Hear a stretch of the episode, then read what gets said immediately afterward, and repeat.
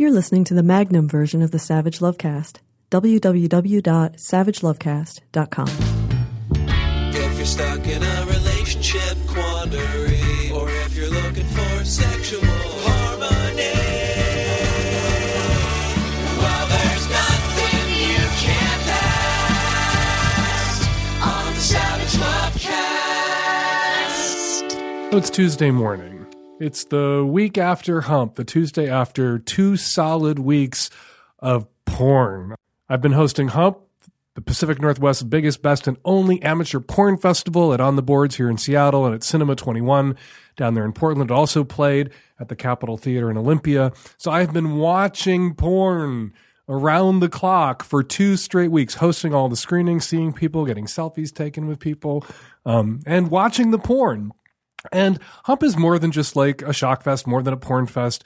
Uh, and I don't want to get woo woo with you about Hump for a second, but I'm going to. Because this amazing thing. We watch the audiences while the audiences watch Hump, those of us who are running the event.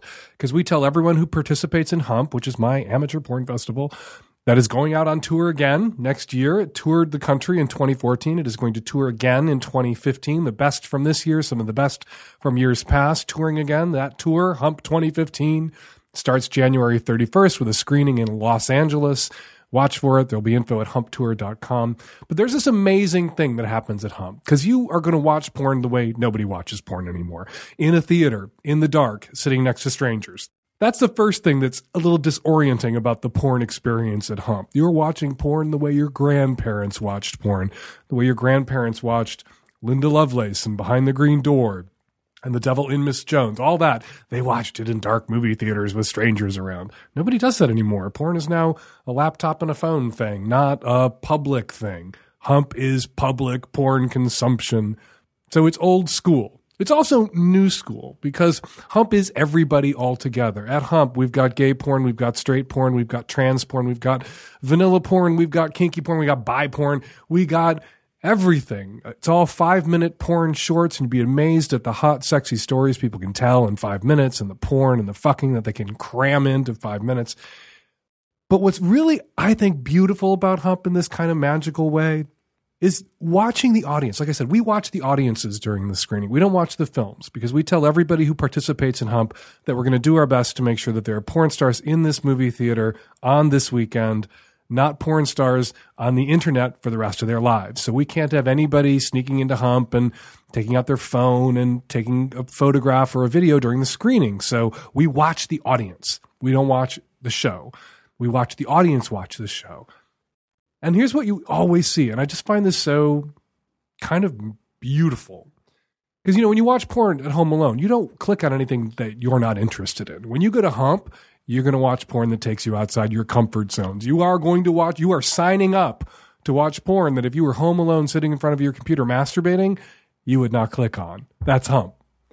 And at first, as the first few films roll out and straight guys, straight dude bros are having to watch gay guys get fucked in the ass by other guys and cis people are watching trans people be intimate, be sexual, have sex, and kinky are watching vanilla and vanilla watching kinky, and gay dudes are watching giant vulvas being licked by giant lesbians up there on the screen. The most amazing thing happens at first. People are just really thrown back in their seats. The, the wind is knocked out of a whole lot of people. They're just kind of in shock because all they can really see at first are the differences. That that's not my thing. That's not my combo platter. That's not my plumbing. That's not the plumbing I prefer. All they can see is what's not their thing, right? And then what happens about a third of the way, halfway through Hump, those people who had the wind knocked out of them, they get a groove. They get into it. They begin to see the stuff that they share. They begin to see not the differences anymore, but the similarities. The plumbing may be different. The combo platter may be different. The acts that are possible may be different. But the desire, the lust, the vulnerability, the sense of humor, the passion, the joy, all of that is exactly the same whether you're bi, straight, trans, cis, kinky, vanilla, that stuff. We all have that in common. Whatever the sort of surface differences are, everything going on underneath, everything going on in the heart and deep in the junk, not the surface area of the junk, deep in the junk, deep in the brain, all of that is exactly the same. And for me, always, when I go to Hump, the last two weekends in Seattle and Portland, 25,000 people, I think, was the number that came to Hump. We're going to take it out on tour again hundreds of thousands of people will see it. That's kind of what's magic about Hump. That we're all going to watch each other's thing. And at first, all we see is what's different and what separates us. Halfway through the show, all you can see is what's the same, what unites us. And for a porn festival, I think that's kind of beautiful. And I just wanted to share that before we start the show this week because I am on my post hump high. And I just needed to get that off my chest. And now I have, and now your calls. Hi, Dan. I have a sex and parenting question. My seven year old daughter likes to masturbate. She's been doing so for years, mainly by hanging off of furniture and basically grinding. My wife and I are of the mind that we do not want this to be shameful. However, we would prefer that she do so in private, and my daughter has largely complied with this request. We've not told her what she's doing, namely masturbating, and described nor described why she likes to do it, but have mostly been benignly neglectful.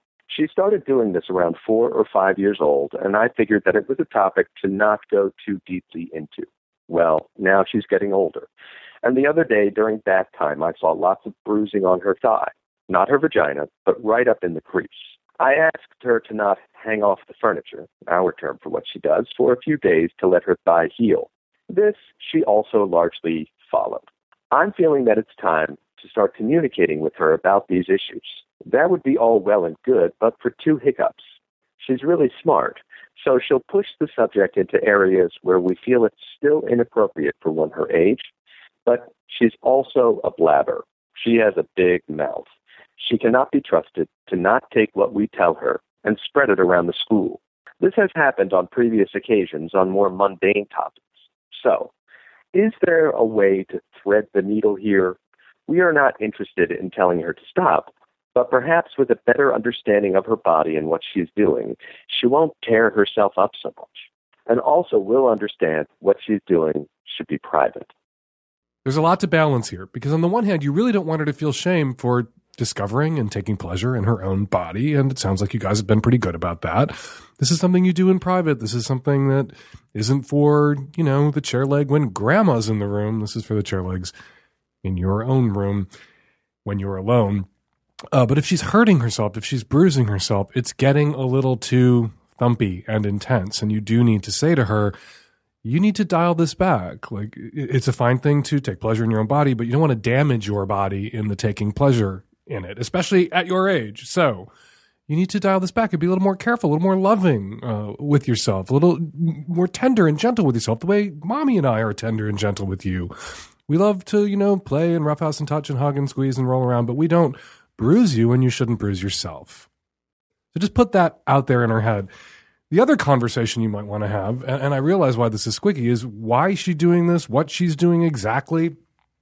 You're worried, of course, about the social consequences. Your daughter's a blabbermouth. If you explain to her that this is about sex and sexual pleasure, and that, you know, one day in the future she's going to want somebody else to do these things with her, and that will be sex and sexual pleasure. And so she doesn't want to be one of those people who can only get off humping a table leg, only get off humping a pillow, only get off humping a mattress, that one day she's going to want someone to be able to give her those feelings with his tongue or her tongue or the tongue of a person at some other point along the gender spectrum. And so if she's, you know, ruined herself for partnered sex by humping table legs and chair legs and furniture exclusively and for potentially a decade before she arrives at partnered sex, that could be a problem. I don't think now's the time to talk to her about that though. Not at age seven and not with the blabbermouth problem. Because you can't go to her and say, this is some super secret special information that is potentially explosive and you cannot share this with anyone in your peer group because she will run out and share that with everyone in her peer group. That's just too alluring for the blabbermouth child. So I think the best approach for now is to encourage her to dial it back, to be gentler with herself, to not bruise herself, to continue to do these things in private when she's alone. And in two or three more years, when she is at that age where you do talk about sex and sexuality and partnered sex, then you roll it out safe in the knowledge that even if she runs around school at age 10 or 11 blabbing about it, it'll be too late for her to be the Paul Revere of sex in her school because everyone will already know about it. As she most likely already knows about it. Seven, eight years old, they've seen television, they've seen film, they've seen representations of human sexuality. They've probably gotten some idea where they come from and how.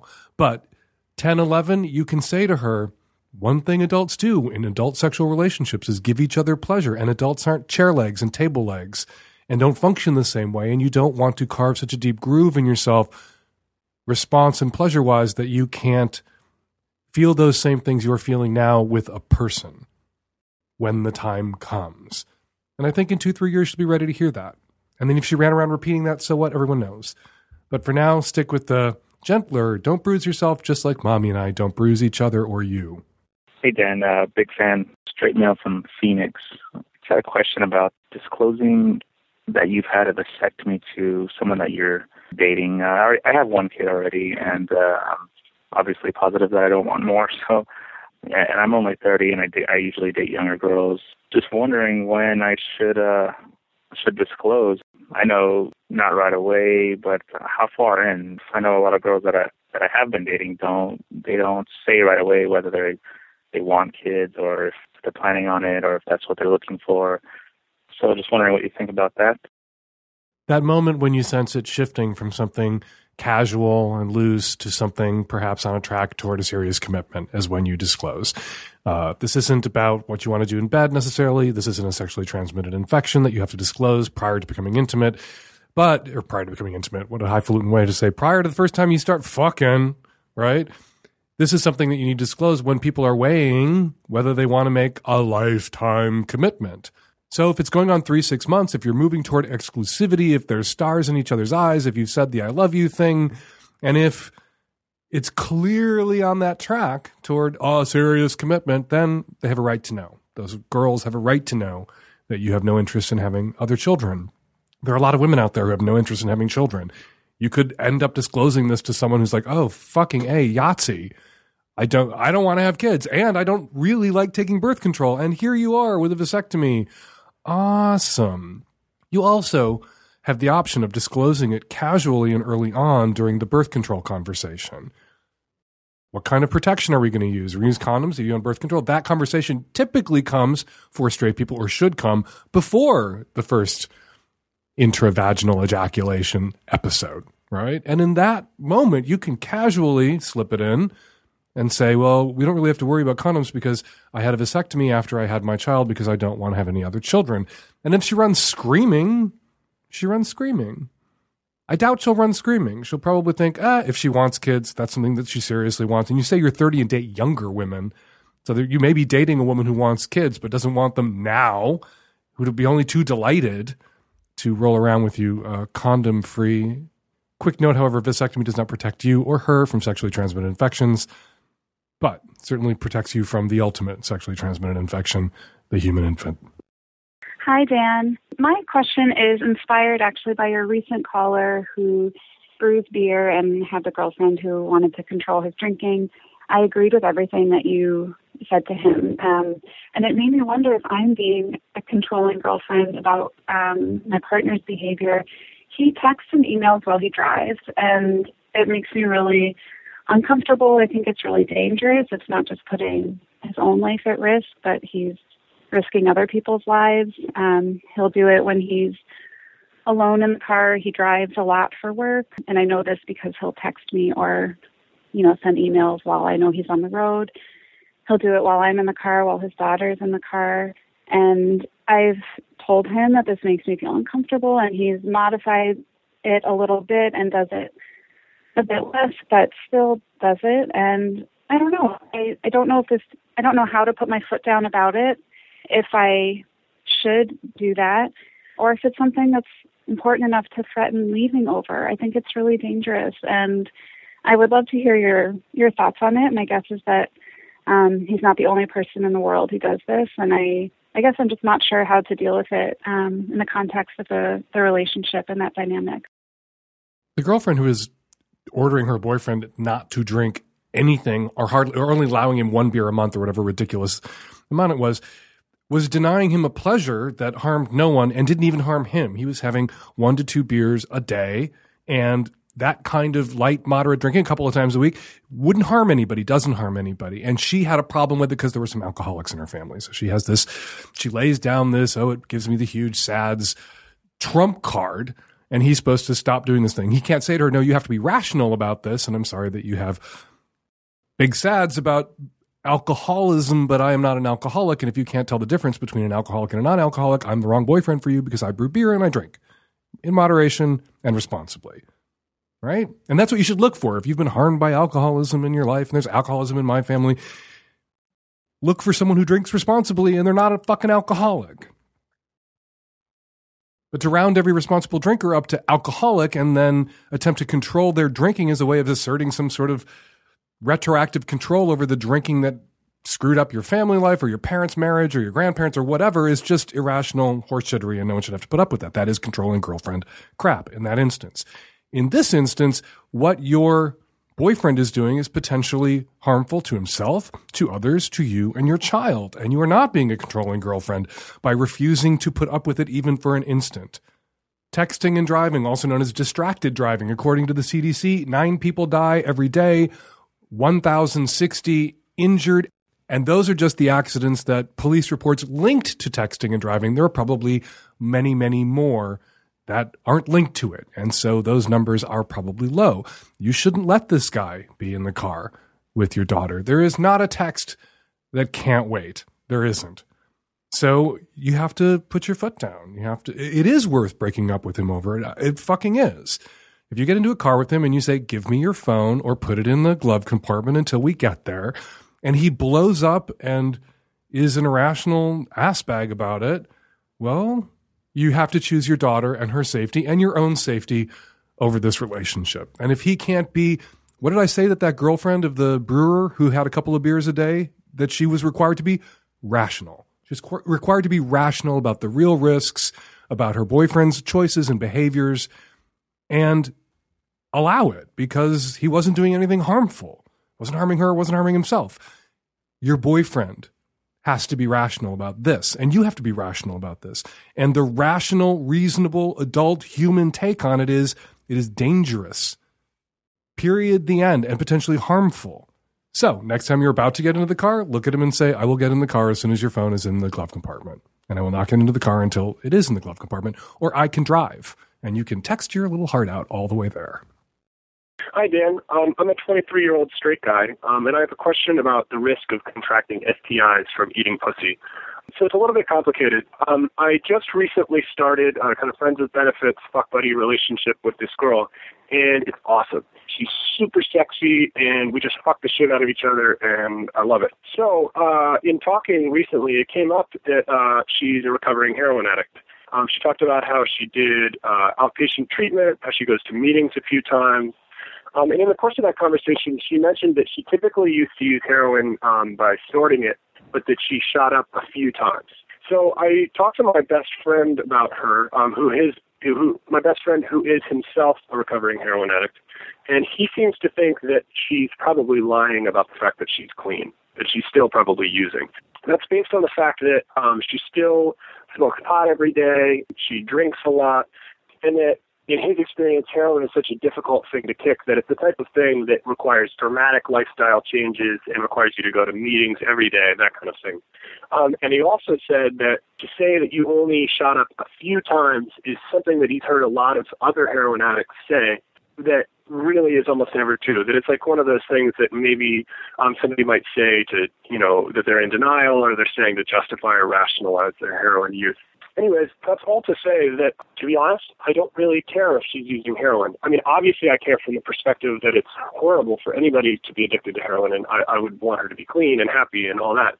But between the two of us, the basis of our relationship is that we we just fuck each other, and you know, we're nice to each other. So, um, the question is, is given that she may be using heroin and probably intravenously, um, and as such might be a very high risk of contracting HIV or hepatitis or whatever, what would be uh, the risk of me contracting HIV or hepatitis or whatever from eating her pussy? Um, I love going down on uh, girls. I haven't done it with her, so um, I'm worried that maybe she'll be suspicious or whatever. But uh, talking to my best friend, he seems to think that if I were to ask her directly about her heroin use, it's very, very, very unlikely that she would be honest about it. Um, so it's uh, he thinks it would be really hard to tell. Um, but I would really love to eat her pussy. Um, and I think in these situations you tend to give people, you tend to advise people to do kind of the risk benefit analysis, and that's what I'm doing. And I'm leaning towards just eating her pussy and taking the the risk that may be there. Um, but I wanted to run it by you first. Let me know what you think. Are you still seeing this girl? Uh, yeah. Have you eaten her pussy yet? No, I didn't. You're still hemming and hawing? Yeah, I am. The sense of the Senate here at the Lovecast with me and the Tex Heavy at Risk Youth and Nancy is that she's probably still using. You know, if you have a heroin addict pal who looks at all of the details that you've shared with her and says, sounds like she's still using and minimizing, I'm going to have to defer to his wisdom in that area and say, yeah, Yeah. We, we agree, probably still using. Well, and the, the update is is when I hung out with her most recently, like she definitely came into my apartment, and like the first thing she did was like definitely like snort some heroin in my bathroom. So why like are it you? was obvious. So why are you hanging out with her? Well, that was I, I I sort of was thinking before, like as long as like whenever we hung out, like aside from the fact that I thought she was using heroin, like there was never like any she never acted weird or like you know she didn't seem like she was on drugs, you know. Uh huh. But um the most recent time we hung out, that really like shook me. Like it was really uncomfortable, and I didn't really say anything about it at the time, but um like I don't know, it's it's really weird. Did you fuck her that time? Uh yeah. Okay, well, uh, you know, my question for you would be, you know, I'm curious why you would continue to sleep with her if you knew that she was abusing drugs like this, like heroin and, and pot and alcohol. You know, if she's a train wreck, even if like the sex is good now and she's reasonably functioning now, if she's on like a course to just crack up, do you really want to be on that train when the wreck happens? Well, no, I mean because I would never want to date her, but we were always very clear from the beginning that we wanted really strictly like a physical friends with benefits kind of relationship. And so my Mhm. feeling was that you know obviously that's bad, and you know like I do like her as a person. She's nice, you know, um, and I would really hope that she can get some help for that. But that you know if our if the basis of our relationship is that we're just fucking each other, that ultimately it's her business. Right, but you're not Um, exactly and- you're not exactly using your dick as a lever to leverage some help into her life either, right? You're not making seeing No. you kind of conditional upon maybe getting help or you know, you aren't in those down moments after you blow a load near or in her or on her, you're not saying, you know, it really worries me and I think maybe you should get some help. You're just standing by watching this as a bystander, but you're the bystander who fucks the car crash, right? Yeah, You're the you're the rubbernecker who pauses to blow a load on the wreck. And and, and, Yeah. I, and I have a problem with that. Like just morally, I think that if you're going to be involved with someone, because I think a friends with benefits arrangement is a relationship and it comes with certain obligations. You know, p- fewer and perhaps less intense obligations, and it's easier to extract yourself from it. But this is another human being that you're coming inside of, that you are being physically and sexually intimate with. You are involved with her. And if you are, you know, a caring human being, even if, you know, this isn't somebody you're going to be with all your life, even if it is a casual sexual relationship, you need to express your care for her with something other than your cock and use your words a little bit around when you're using your cock to say, I'm worried for you and I wish you would get help and I'm not fooled. And she might run from you then. You might not see her again because that would be classic addict behavior to think she's fooling you. And when she realizes she's not, she'll disappear. Yeah, that's that. I mean, that was really all my thinking was that talking to my friend who was a recovering addict, he always said that if you confront her about this, there's no way that she's going to tell the truth because she never told the truth to me before, and so there's really, you know, judging in his experience and just sort of acts in general, there's really no way that if confronted directly with this, she's going to, um, you know, confess to it. Um, Mhm. and so my thinking, I was kind of justifying it by being like, well, you know, if she's not going to do that, then why even bring it up? Like, but I mean, I, I agree with you. I mean, you know, it's kind of besides the fact of, that I have an obligation to do it. I mean, it's it's also just extremely uncomfortable to be. I mean, that's just it, it feels it feels terrible. You know, uh, well, here's something else for you to feel terrible about. Then there's the whole consent issue. If she's really that fucked up on drugs and pot and alcohol, is the sex that you're having with her consensual? And can you know it's consensual? I don't. I'm not one of those people who thinks that anybody who like stuck their finger in a beer in a bar Right. or looked at pot, you know, on a shelf is incapable of giving their consent. People, you know, use drugs and alcohol all the time and consciously consent to and give valid consent to sex. But if somebody is Right. really fucked up, they can't consent. And if she is, by your estimation, really fucked up, like setting your dick aside for a second, try to set your dick aside. I'm a man. I know how hard it is to set your dick aside when you're trying to game something out like this. But set your dick aside for a second. Is she capable of giving her consent? And if she's not, you are doing what then with her? Well, I'll say this. I, I really do think that she is capable. I mean, like I said, the first thing that she did when she came in was seemingly blow a line of heroin in my bathroom. Mm-hmm. But afterwards, we had a the, the conversation continued actually completely normally. The only difference being that she was like scratching herself and like sniffling her nose and stuff. All that sniffling and scratching was just so attractive you had to have her. Yeah. Well, I said it was weird, but we were talking totally normally. We had an intelligent conversation, and I've fucked with her previously when we're sober, and you know that was Mhm. how our, the basis of how our relationship started. And um, she, we actively, we actually talk a lot about our sex life. She talks about how much she loves sleeping with me and stuff like that. So I really don't. I, I obviously I understand that that being on drugs or whatever um, hampers your ability to think clearly, but I really don't think that in this case Okay, so there's she's- a question of So she's a, she's a high functioning addict, and we shouldn't take away from her her agency that she is making a choice. yeah. Okay. I, I agree with you, but you can say that I'm I'm I'm maybe morally and and, and I don't know how to say it, but I'm I'm being a bystander, but I'm definitely not. I I, I would never and am not in this situation um, raping somebody. you may not be in the gray area or even the worse, but you're standing on the top of the slope that leads to it. If you know she's using now and you think she has agency and she's capable of giving her consent, and you know that's something that you have to filter through your own dick's bias, right? But Right. it may she may she may slide downhill, and you may find yourself if you continue to fuck this woman and see this woman in a place where you have to honestly assess what's going on, and you may have to say she is no longer capable. That the consent she's giving now is not the same as the consent she was giving three months ago when she was not as fucked up as she is now, if this goes on. You say she really loves the sex, she loves sleeping with you. Yeah. You know, as a de- as a decent human being, and I think you are one, or I'm going to round you up to one, even if I have doubts, and I don't. And I don't. You have a pressure point with her. You have some leverage with her. Yeah. She wants to keep fucking you. You have to say to her, you know what? You can fuck me, but not when you're on heroin. And I can tell. I'm not an idiot. I have friends who've been addicts. The other last time you were here, you went into the bathroom. You obviously snorted some heroin, and you came out here and you were twitchy and scratchy, and it was weird. And I regret having sex with you in that condition. I'm not going to do it again. So, Yeah. No, I think that's a great idea. so leverage your presence in her life for some some consciousness on her part around the drugs are fucking up the things I want in my life, and maybe I should get rid of the drugs because she wants you and your dick in her life, and the drugs cost her that. Maybe Yeah. that'll cause her to like take another look at the drugs and maybe think about getting real help as opposed to whatever the fuck she got before. But she needs to know that she's not fooling you, even if she continues to use the drugs.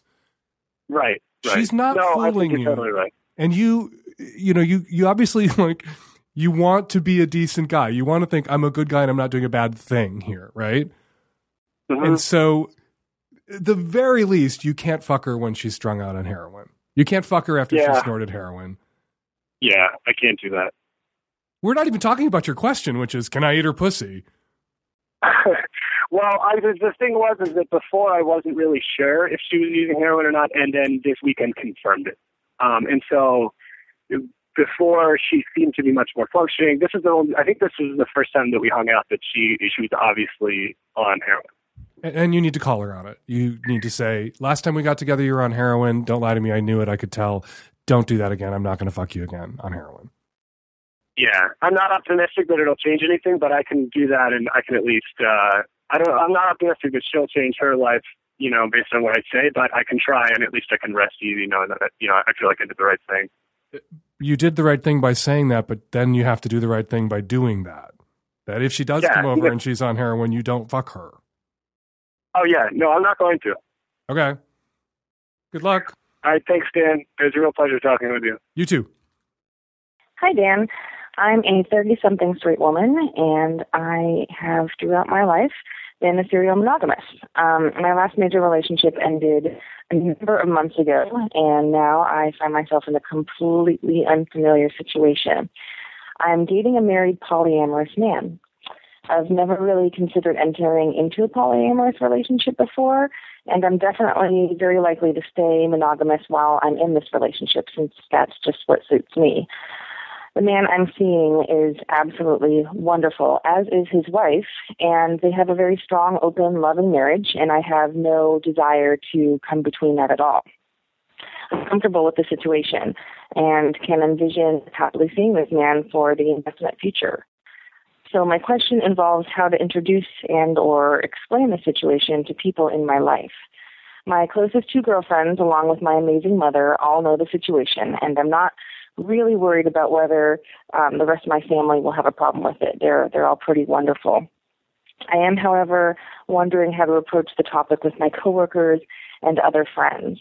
Um, I would like to be able to introduce him to my friends and coworkers, but polyamory and dating a married man are still very much cultural taboos.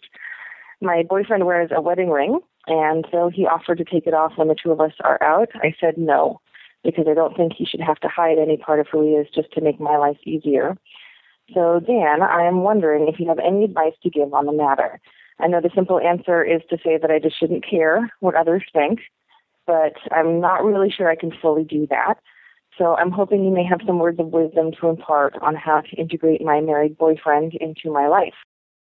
Accept his offer to take the wedding ring off the first few times he interacts with your coworkers and your other friends who aren't as close. That is a reasonable accommodation. Uh, and it's not a capitulation to the stigma or the bigotry, I think, attached to poly. Poly, for a lot of people, is new. They haven't met poly people.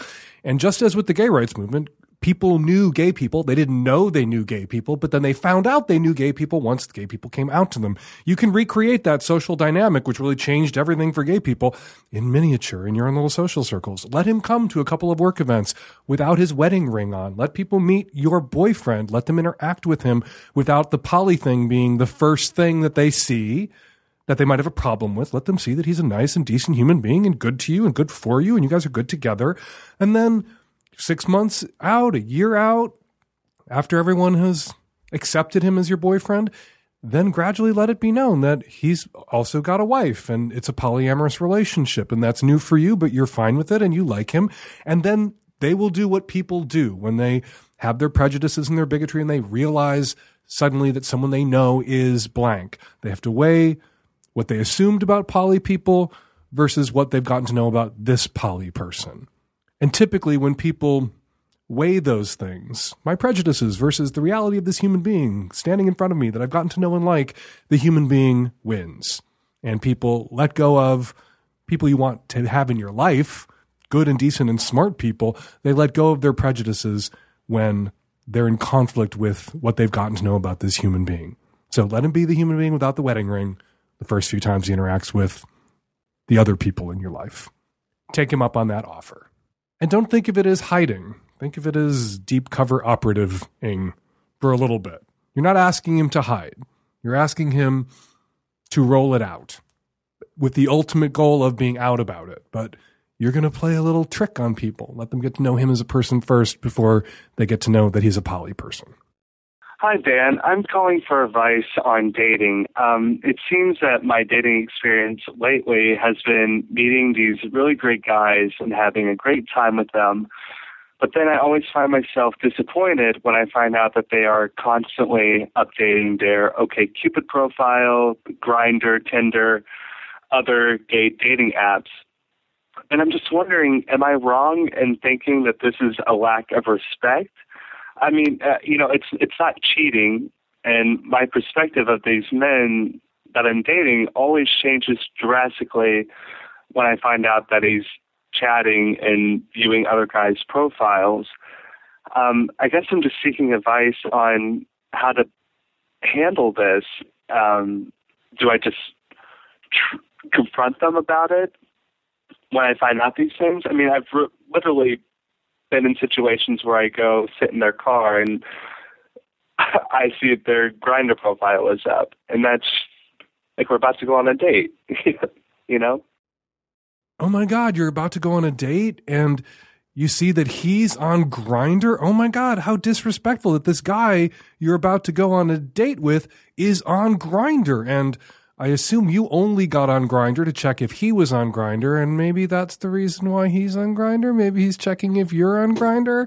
Or maybe he's just fucking on Grindr for a split second because it's a habit, because dating apps are kind of addictive, because some people chit chat on dating apps with their friends and with their exes, and some people are still playing the field to be on Grindr in that instant while you're waiting for him to the car, while he's taking a piss in his house and he's just flipping through his apps, is the equivalent of you guys are in a bar together and you're having a drink together and you're definitely going home together, but he like eyes for a second somebody else on the other side of the room. Not because he's going to go home with that guy, not because he's going to ditch you, but because somebody else caught his eye. Period. The end. Don't be a controlling psycho about this. And again, circling back, oh, it's terrible that you're about to go on a date and he's on Grindr.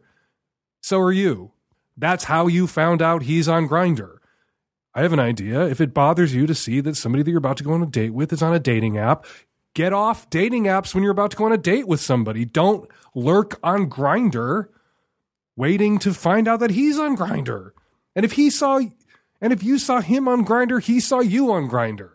You're either giving him the impression that you're as two timing and shitty as he is, or you're giving the impression that it's not an issue for you. That like you live on the dating apps the same way he might live on the dating apps. Just chatting with friends, always looking around who's around out of force of habit. Just chill the fuck out. Chill the fuck out, take a deep breath.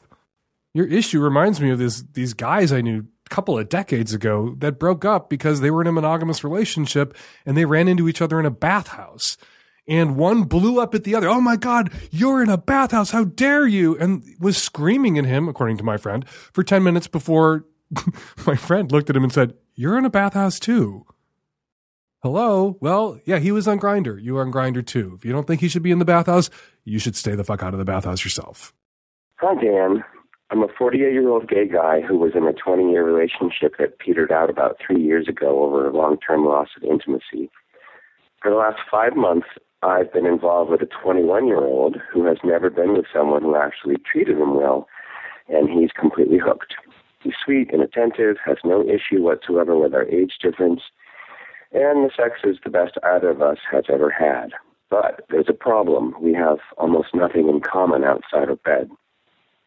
He has a minimal education, is into hip hop and tricking out his truck, lives with his parents, and bounces from one $8 an hour job to another. While I'm a professional with two graduate degrees and tastes that probably couldn't be more different. When we're intimate, things are wonderful. We have a genuine connection and both feel safe and loved and appreciated. The rest of the time, though, it's like we're from different planets. It doesn't seem to bother him, but it bothers me. My question is, should I count myself lucky to have a loving, devoted, and very hot young guy so into me and keep things going? Or should both of us wake up and realize that this is an incomplete relationship that really can't last and accept that we probably both should be dating people more like ourselves? Anytime I've even hinted at wanting to talk about these issues, he freaks out, anticipating the worst. What should I do? My impulse, of course, is to say, You're 48, he's 21, it can't last, which is what you said. But then again, Christopher Isherwood met Don Bachardy when Isherwood was 48 and Bachardy was 18, and they were together for 30 years. There's a wonderful documentary about their life together called Chris and Don, A Love Story. So, hey, sometimes it does last, but lasting isn't the only measure of a successful relationship. You can let this play out for as long as it goes. You can allow it to be what it is, which is most likely temporary, and it can still have value. It doesn't sound like you're ready for it to be over, or there's any really pressing need for it to be over, other than you're trying to game this out and concluding that it can't last forever and therefore it must be murdered now which panics him because he's not ready for it to be over, but you're not ready for it to be over either. So just let it be. Let it go. Let it happen. And yeah, you're unlikely to be together for 30 years like Chris and Don were, but maybe you'll be together 30 months. And during that time, you'll visit his planet and you'll come to see some things of value there. It doesn't sound like you're seeing a lot of value there on planet, what was it, cars and hip hop music or whatever his life is about and $8 an hour jobs. But may, but there, I bet you there's value there if you could drop your classism and pretension and learn to appreciate a little bit of his world. You might like visiting his planet now and then for the vitality, the energy, the difference. And he is probably learning something and growing a bit by visiting your planet of professional people and accomplishments and education. And through osmosis or insemination, he's getting something that he will carry with him for the rest of his life. That there can be a little crossover between your two worlds for as long as this unfolds. So enjoy it. Be good to him, campsite rule, leave him in better shape than you found him. And that can include impressing upon him the value of an education, not by lecturing him or hectoring him, but just by being this educated person in his life. And he'll, he sees where those accomplishments have taken you. And let it be. Stop, stop worrying about it. You're 48 years old. You got out of a long term relationship. You met a really wonderful young guy who's totally into you, and Yahtzee, you win. And I can't impress upon you enough, and I'm just going to circle back to this for the end of my response, that something doesn't have to last forever to have been of value. That you guys can spend the next 12 months, 24 months, 36 months being with each other, learning from each other, loving from each other, and part then as friends when you're both ready to part or one of you is really ready to part. And stay friends. You could be a friend and mentor to him all your life, even if you're not his boyfriend all his life. And he can be a friend and also a kind of mentor to you too. Mentorship can really go both ways. It doesn't always have to be about age or education, that you can learn from him too. But when we get it into our heads that the only relationships that are valid are the ones that when we game them out can last forever until one of us is dead, people smother a lot of otherwise really decent, good relationships in their cribs. People end things that are not ready to be ended and should not be ended. And sometimes people cheat themselves of that relationship that could have lasted forever. If Isherwood had looked at Don when he was 48 and Don was 18 and said this couldn't possibly last and dumped him, they wouldn't have been together for 30 years. So don't make that mistake. Just let it be. Enjoy it for as long as it lasts. All right, we're going to take a quick break from the calls for a little interview. As much as I like to pretend, as much as all professional advice slingers like to pretend that they're the only people out there giving advice or the only people out there that you should listen to or go to for advice. It's not actually true. There are a lot of people out there giving advice, a lot of people with advice columns, advice shows, and we like to invite them on to our show every once in a while for a segment we called Second Opinion. But this will actually be a second, third, and fourth opinion because joining us today, Griffin, Justin, and Travis McElroy. They are the hosts of My Brother, My Brother, and Me. It's a comedy advice podcast. So, uh, Griffin, Justin, and Travis, how the hell did you guys get into the advice business? Uh, well, not to quibble, but we we explicitly tell people not to let us be their sole source of information. It, they would be better off to to look elsewhere. Honestly, we often pretend that we are not giving advice. What are you doing then? You have an advice show. You say it's. An, I looked at your site. It's like an advice show. Oh, I'm glad that you did some some research on on our uh, on our style. Uh, it's it's mostly a front. It's a uh, a front operation for uh, a deeper uh, comedic, and also we do some money laundering on the side. Right. Oh, I, I've been thinking about getting into that myself. That is one area we can give you advice. Okay, so where are you guys from, and how old are you, and are you married, and are you straight? Give us a little background bio on each of you. Go first, Griffin. I mean, the answer is the same for all three of us. We're all from uh, Huntington, West Virginia, jewel of the uh, of the River Valley.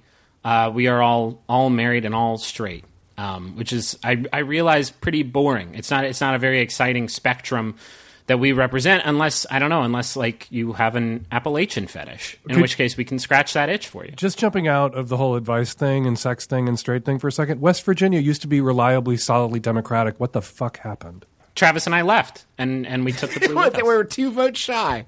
I took it. I took it to Texas, where I now live, and as you can see, that seed has found purchase in the in the rich loam, the rich Texas loam, and is very slowly turning it blue. You see, Yeah. we'll, we'll see. And We'll- now that I live in Los Angeles, it's it's a very liberal community now. And the short answer is the unions don't have as much uh, juice here, and they really a lot of people are not crazy about the- the fact that we have a black gentleman as the president. Is that how the good people of West Virginia, who are not crazy about having a black gentleman as president, refer to him?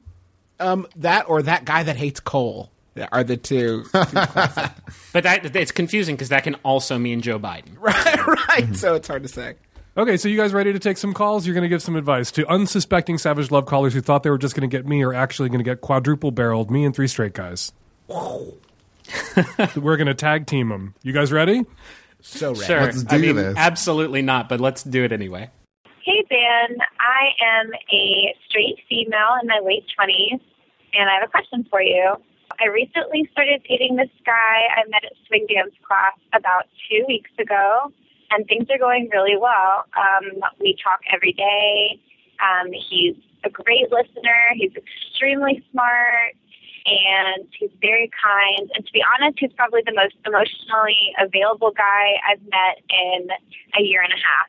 So I'm really excited. There's just one little thing, and that is he is probably by far the worst dresser I have ever met.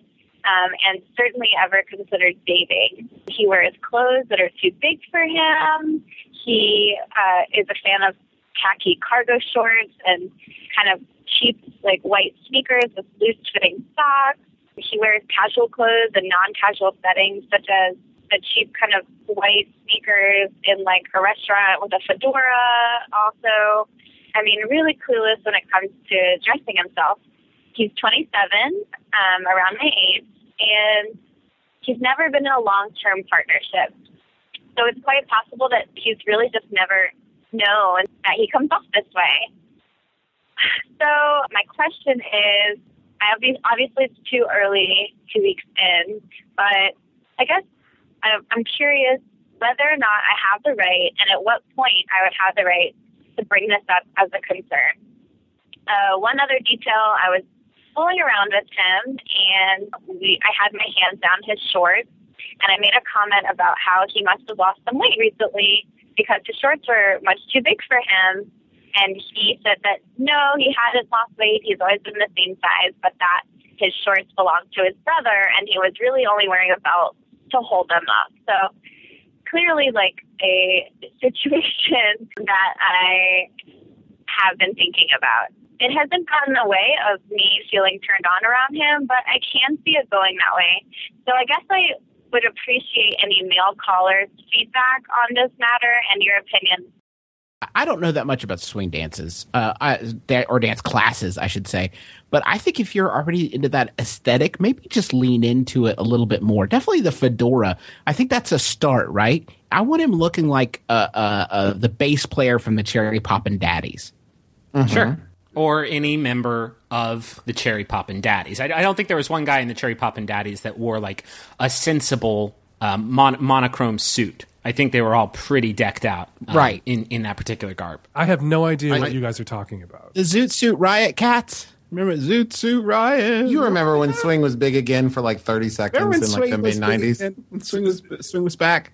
Okay, so so you guys are three straight guys, and the cliche about straight guys is that they don't know how to dress themselves. That they need their Correct. Correct. wives, girlfriends, and their gay friends, if they can stand to have one, to tell them what to dress. Is that true of you guys? Well, here's the crazy thing about like the very con like in this day and age, it's so easy to just dress blandly, n- neither good nor bad, just like jeans and t-shirt, and no one's gonna say you dress so poorly. Like Mhm. you're dressing like the most normal, urban pretty even keel. basically. Yeah, No one sees my jeans. I mean, that's what the normcore movement was all about. I feel like it was just like I have I have no goddamn idea how to elevate my game. At the, the, at the very best, I can just go without you know. If I if I stand perfectly still, maybe nobody will notice um, that I am wearing gym shorts outside, not at the gym. I always short circuit myself because I'm about forty to fifty pounds overweight, depending on how close No, we are to come- no, come on. Listen, this isn't a pity party, but I'm saying that like when I start thinking about I should up that game, I really think like I should get the structural integrity going first. I should really sort that out before I move on to how I'm going to decorate the house. Like making sure your your genitals are covered. No, like What- I have, is I have. What I'm saying is, I have some. I have some structural rot in, in my home, and before I figure out what what paintings I'm going to hang, I should probably get in there and replace some of the drywall. Justin's beams are infested with carpenter ants. As It's- it's straight guys, though, as straight guys, let's say, let's just Mhm. say you were straight guys, and you are straight guys. Let's say you were all bad dressers, Mhm. right? Yeah. Uh, and, and let me put it out there: I'm a gay bad dresser. I'm a jeans and a t-shirt guy. I, I look okay because Terry dresses me. Because mm-hmm. Terry plays Barbies with me whenever I go on television and just dresses me up and does my hair. But as straight guys, if you had girlfriends who thought that you were shitty dressers and wanted you turned out better, what would be the best approach? What? How should your girlfriends approach? Tell you? me directly as soon as possible. Really? Really? As soon I, I don't want to speak for every like straight dude, but like I I like am constantly silently searching for someone to help with things. And so it feels to me like this dude, he's never been in a relationship before. He wears loose fitting socks, which already seems like the worst thing you could do, and a Yeah. fedora. And he seems like he's just begging someone to say like, hey, It's a get cry, it all. it's a cry you know. for help. You're saying, No, but that's that's you feel that way because you're wearing jeans and a t-shirt. You're you're you're full blown norm norm core urban camo. So you don't you don't have a look to change. This guy has a look. The fedora, the the, the fedora, I feel like is a, a a a sign you wear around your neck saying I worked really hard on this look, and I'll be goddamned if I'm going to let somebody take it from me. You can't find loose socks anywhere. I went and found loose socks. These are pre-stretched. Uh, uh, maybe she could buy one piece of clothing as a gift that would sort of like force him to elevate his game to meet it. Like if she bought one really nice fancy belt. That's like, well, I can't wear these with sweatpants. I got to elevate my pants game, and then just build from there. That is on point because that that is the only way I've ever been able to elevate my style, and it's barely gotten off the ground, but it's not on it, which is an important distinction. Uh, this is so contrary to what I thought straight guys would say. Straight guys would all say, "Just tell me what you want me to wear, and I'll wear it if I can keep eating your pussy." No, you gotta you gotta sneak it. I think that all I think that a lot of straight guys I won't make generalization but I think a lot of straight guys w- want to dress better.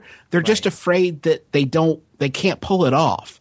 Like they know what it would look what like fashionable people wear that they just don't think that they can sell it for whatever reason. Like So, they'll you get that- get- that they're getting above their raisin as they say West here in West Virginia. So you get that one nice shirt, and you think I look nice in this. I want to pursue more nice clothing opportunities, and that's that's how you get the the. The, the game off the ground. Although I will say you got to be careful because what if this is your situation like your your wife leaves you after you know 25 years and then suddenly you can't fall asleep because you don't have the sound of her snoring anymore. What if, what if what if you actually love this thing and you'll miss it terribly? You'll miss that fedora terribly. Can I ask you gone. guys a question? Do you think, listening to the call, this guy sounds very like sort of open and, and honest and caring and sweet? Do you think that that betrays like a lack of vanity? Like maybe he needs to to to be a little bit more like concerned with his own look, and would that affect the the facets of his personality that that she's come to enjoy so much?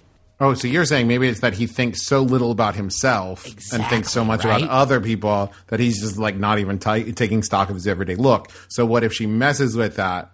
You know, Mother Teresa was wearing loose fitting socks, no question. I mean, maybe, but then it really comes down to like, I, because the other option is a very slow progression over time, like saying emotionally, personally, I like this dude. I'm going to invest the time, and maybe in like 10 years, I've got him to a place where he's like, you know, pretty fashionably acceptable. Can we go quick round robin? What are you wearing right now? Oh, Oh, that's unfair, Dan. I'm wearing sweatpants. I'm wearing a long sleeve Hanes beefy tee and t- uh, tan cargo shorts and loose fitting socks. Let the record show. I mean, I was wearing like jeans and a t-shirt and my cowboy buckle and my cowboy boots, and like dude, that is my general everyday look. But you had to, you had But to toss on your your casual uh, your your podcasting sportswear. yeah, my podcast pants. Griffin, what are you wearing? Oh, I'm wearing some some nice J Crew jeans and a, a a nice blouse that I got from Target. I'm not proud of the Target thing, and I'm wearing Puma, Puma socks that I bought like 48 pairs of at uh, Costco. But the jeans are really nice. I'll stand by the jeans. So, so maybe you're all disqualified from giving sartorial advice. Yeah, that's it. You know, we all say that stuff out loud, and it's like, E- ah, e- yeah. even if one of you is wearing cargo shorts, you are all disqualified from giving. That's fair. See, Absolutely my- I've, fair. I've got a I've got a glass third full way of looking at it, which is to say, if you took the composite parts of everything that Justin and Travis and I are wearing right now, you could make probably one decent ensemble. I have nothing. To Does it? Does that change if I say that my T-shirt is a Styx concert T-shirt? It changes nothing. It does if you're Now- trying to sleep with a roadie. The glass is the glass is now like a fourteenth full. Hey, Dan. I am a 21 year old gay man, and I had a question for you in regards to sexiling. I have a straight roommate, and obviously he has a girlfriend, and every now and then he likes to invite her over to our, apart- to our apartment to fuck in his bedroom.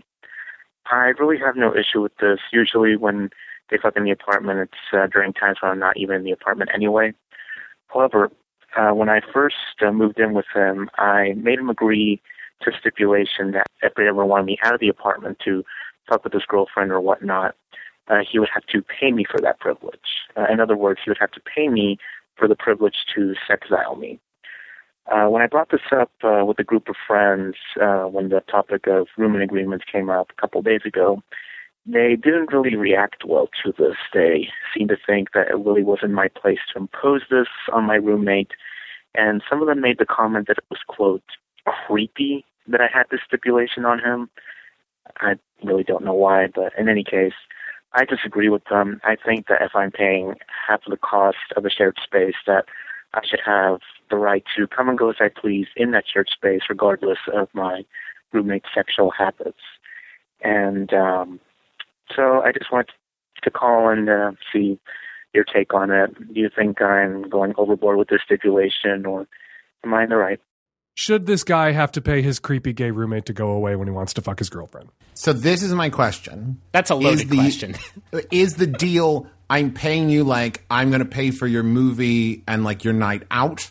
Or is it like I'm handing you a hundred dollars and we've set a price like it is a hundred dollars for you to leave? He doesn't specify. We have we have no idea whether the guy's getting him a hotel room for the night or the guy's just sending him out to the movies or giving him 20 bucks to go get a couple of beers. We don't know. But some exchange of currency is involved here, some payment. Because that makes sense to me. If he's saying like you got to get out of the house, it's it's. I think it is rude of the roommate to say you got to get out of the house, and I am not going to provide you with any options for what that would be.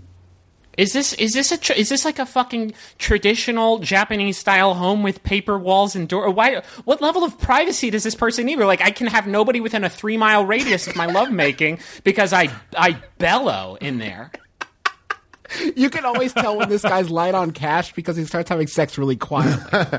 You know what? You know what sticks out to me? What, what I don't get is, does the gay roommate not ever have sex? Does he never have one over? Isn't this about reciprocity? Like when you're having somebody over, I'll make myself scarce, and the exchange is not of currency, but of. And when I have somebody over, you'll make yourself scarce.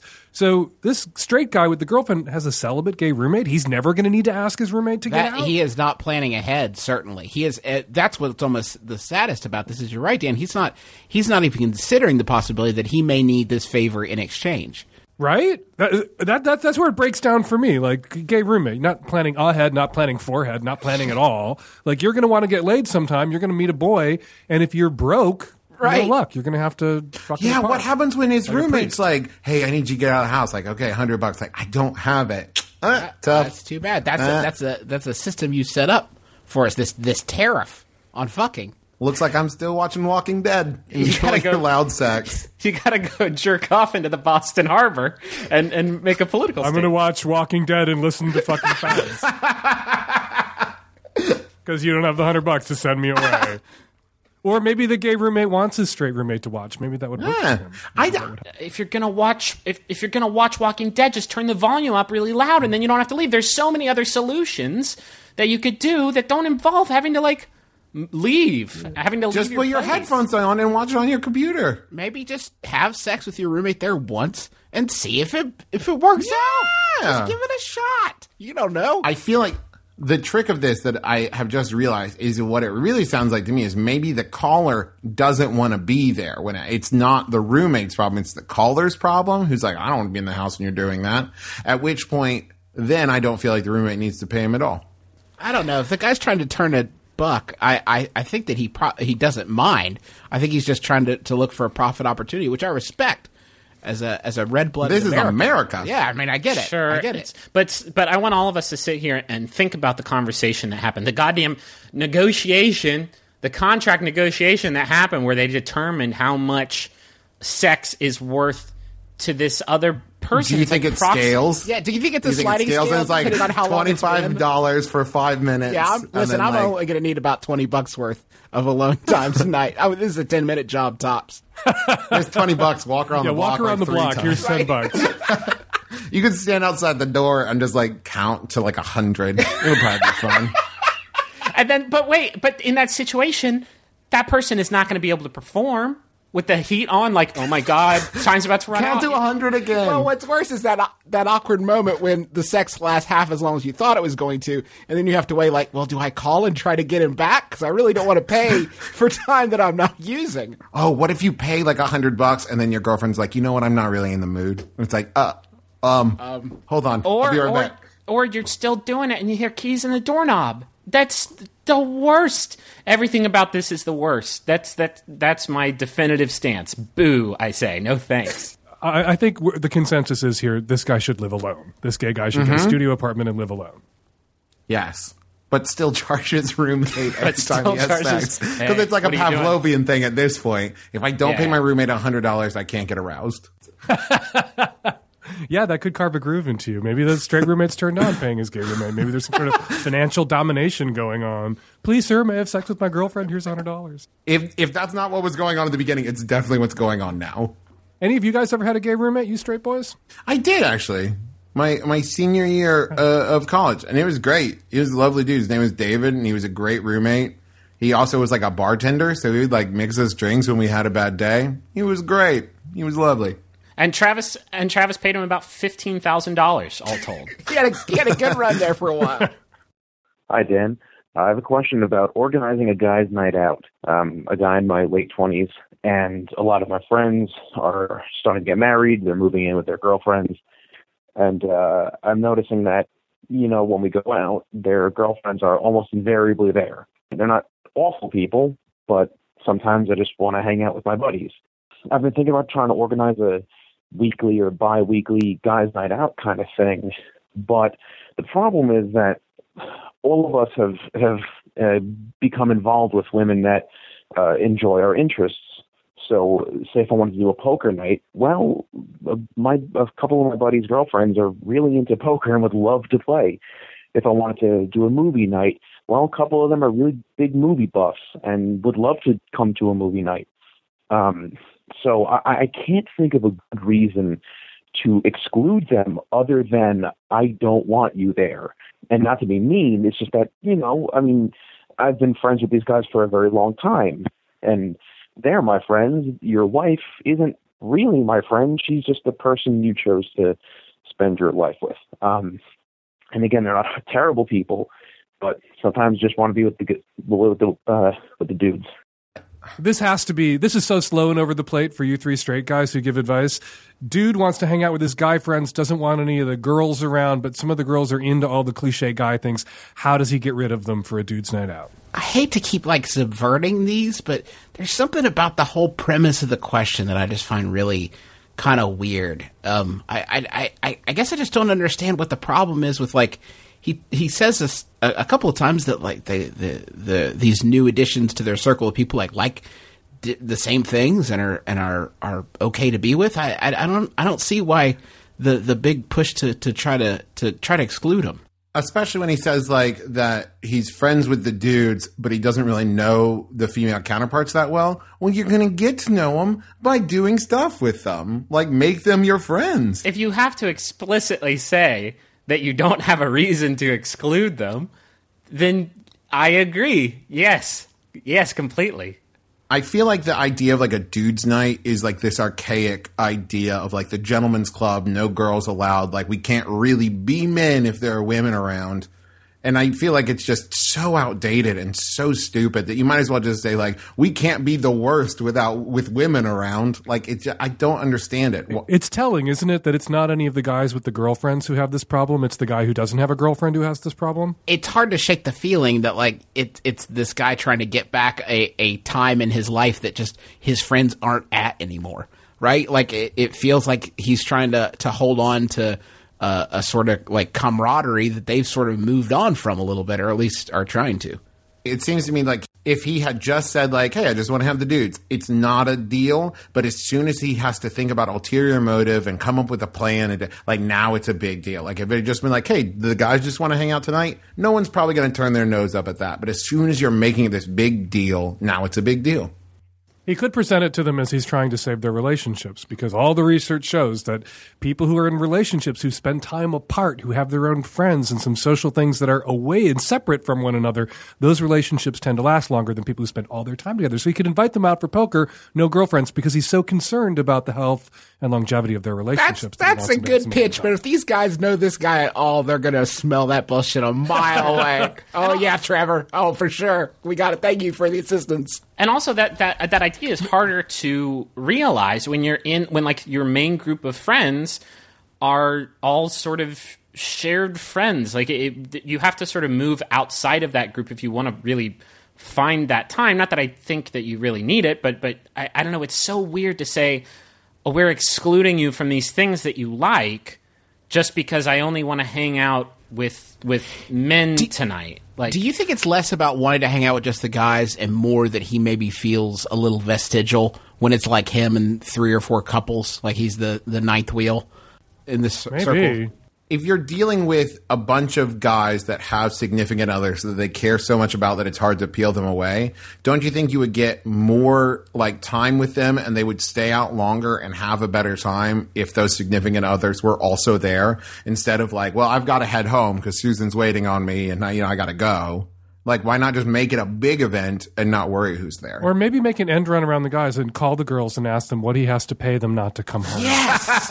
like, steal steal a page from the gay caller's previous's playbook and like what do you, what what do you, what what's it worth to you to, to go away and let me have a guys night out? Like I'll pay you a hundred bucks to go see the movies with each other. Um, can I can I uh, just ask the three of you to step away and everybody who's listening just to step away and let me just talk to this caller really just really quick. I know it'd be easier for me just to call this person up. I'm gonna I'm gonna use this show as just a one on one communication line, just really quick, just for a few seconds. I know this is like a a fart thing, like you do, you have to do it a bunch and you love to do it, but I trust me, man, you just shouldn't be doing that in front of anybody, regardless of whether uh, they're a man or a woman. Okay, everybody, you can come back. Um, I just told them uh, just some quick advice. Okay. Okay. Well, we may have to leave it there. My brother, my brother, and me is the podcast. Where can people find your podcast, guys? Uh, it's at mbmbam.com or on iTunes. And Griffin, Justin, and Travis. How long have you been in this podcast advice business before we let you go? April 2010. Well, I mean, we've been we've been talking out of our asses for a lot longer than that, but we've been recording it since April of 2010. Do you guys have any other siblings? Nope. Nope, I mean, just just, the three of us. The one Oh, I ate in the womb, but other than that, Parasitic twins don't get on the show. Thank you guys so much. Thank oh, you. it's been our pleasure. Thank, Thank you. you. Thanks, Dan. Hi, my question has to do with what I should do with a roommate. So recently, I and my male roommate got really close, kind of really fast, and we already had been like cuddling and touching. And then one night when we both got really drunk together, we were really physically affectionate and like cuddling a lot. And then we decided to move to his room, and so we were just like cuddling a lot, sleeping next to each other, which was all fine. And it's what I wanted and then he started touching me. But then I really had to pee. So I got up and I went to the bathroom. and then I came back and I did not, you know, resume anything. And I don't know, we kind of talked about it and he's going through a lot of shit with a girl that he just recently broke up with. But now he's made me want him and it's not fair that he would just leave me on and then essentially be like, no, I'm not ready for anything sexual with anybody, which is what he told me. So yeah, I just don't know what I should do and I'd like it if Dan could tell me. It's perfectly clear what you should do. He led you on. He cuddled with you. It's not fair that he would lead you on like that. He would make he made you want him by touching you and, and being physical with you and you are within your rights 100% to just hold him down and fuck the shit out of him whether he wants you to or not. Thank you for calling. Actually, for Slow Joe in the back row, as the tech savvy at risk youth like to say, that's bizarre. That's that's the opposite. That's not my advice. That is not true. I want you to listen to what you said, young lady. He made me want him. It's not fair that he would lead me on, right? People can change their minds. Usually, when we talk about this sort of changing of minds, it's usually framed as she changed her mind and he was led on. But here we are. He changed his mind and she feels led on. And the same advice applies.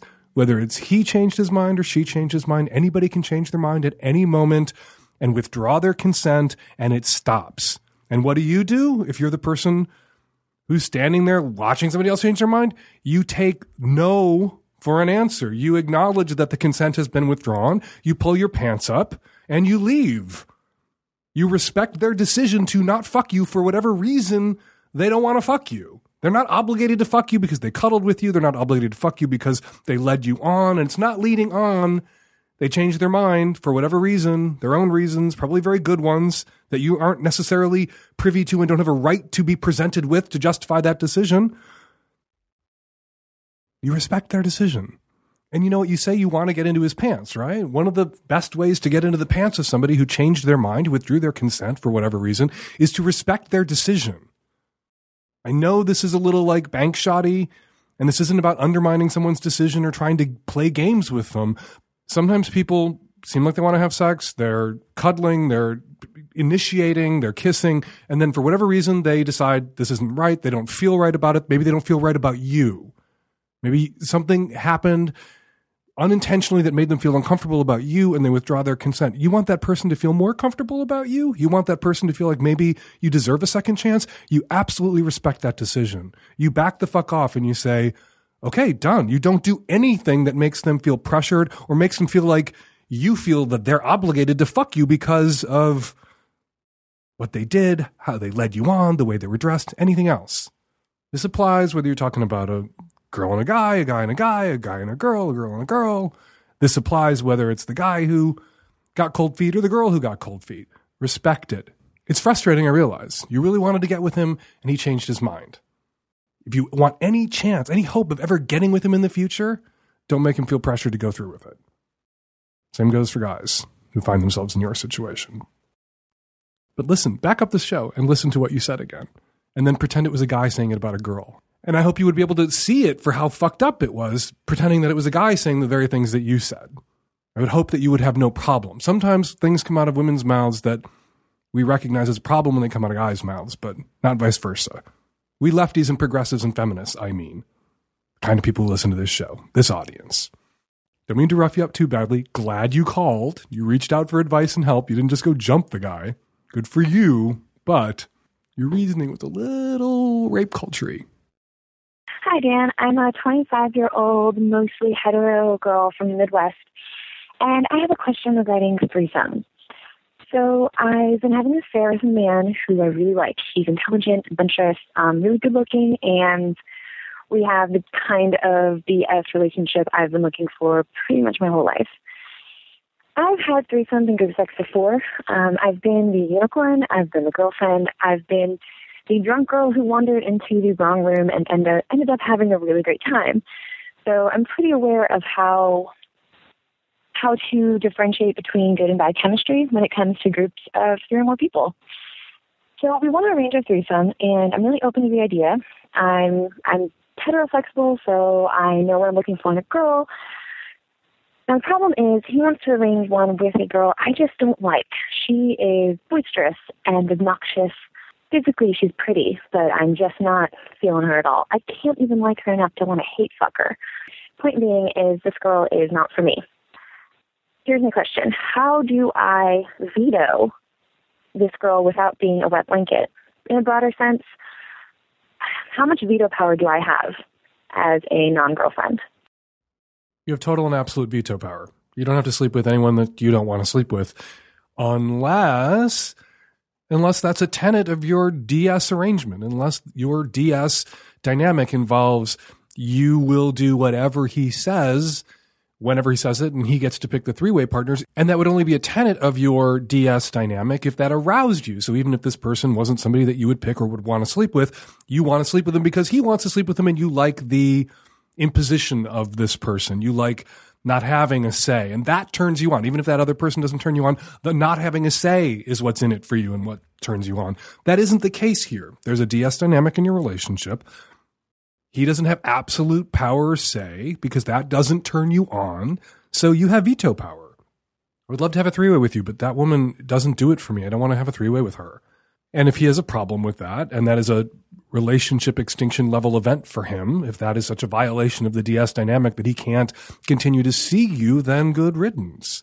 Then he's the wrong affair partner and DS partner for you. There are DS relationships where whatever the D says goes, but that works in those relationships because the S, the submissive in the, in those situations, is turned on by that, independent of whatever that Dom says. To be in a relationship where whatever the Dom says goes is arousing.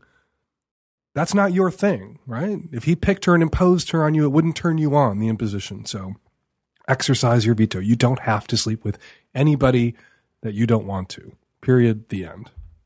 Hi, Dan. I was just listening to episode 420 where you said that a barista it is his job to ask the customer out and not the customer's job to ask him out because the customer should feel awkward and nervous about it. No, Dan, I completely disagree with you. As a former barista myself, it is not only inappropriate of someone in a uniform and an employee at work to openly flirt with a customer, but it is actually against the rules. We are not supposed to be making sexual overtures to the customers, and we've got a whole line. We can't be flirting with people. I think it is the job of the customer to ask the barista out because the customer has absolutely nothing to lose. The customer can't get in trouble. Uh, the customer can feel guiltless about keeping the line held up. It is the barista who is not in a position where he or she is allowed to do that. They are trying to be a professional person. Hi, Dan. I'm calling in response to episode 420 um, about the woman who called who was raped in May. Um, I just wanted to thank her for reporting it. I was raped a little over a year ago at work, and I'm in an industry where I wasn't able to report it. It's a really, really small industry, and it happened at a work event and if I had said anything, my career would have been over, and it was a horrible, horrible time. um, and I just think that this woman sounds so strong, and I just wanted to say to her, thank you for reporting it because a lot of people can't, literally can't. Um, and it takes time. And it's been over a year, and I'm just starting to feel normal again. Um, and keep doing what you're doing. Wait a year, you'll feel better. Thank you. Hi, this is actually a comment. Episode 420. I just finished listening to it. A lady was commenting on um, the dog licking and about it being dominant, and I just wanted to say that she's about 30 years behind the science with animal training and behavior. I just had to like shake my head. And as far as uh, Cesar Millan goes, that guy has been given a lot of flack by the American Humane Association for his techniques, which are pretty much just bullying and again about 30 years behind uh, the science. And he's a trained hairdresser. So as far as I'm concerned, he's a way better hairdresser than he is a dog trainer. But licking is not a big fucking deal. Before we wrap things up this week, wanted to let everybody know that we're doing a live taping of the Savage Lovecast at Seattle's Neptune Theater on December 5th. It's a Friday. You're going to want to be there. This one is going to be epic.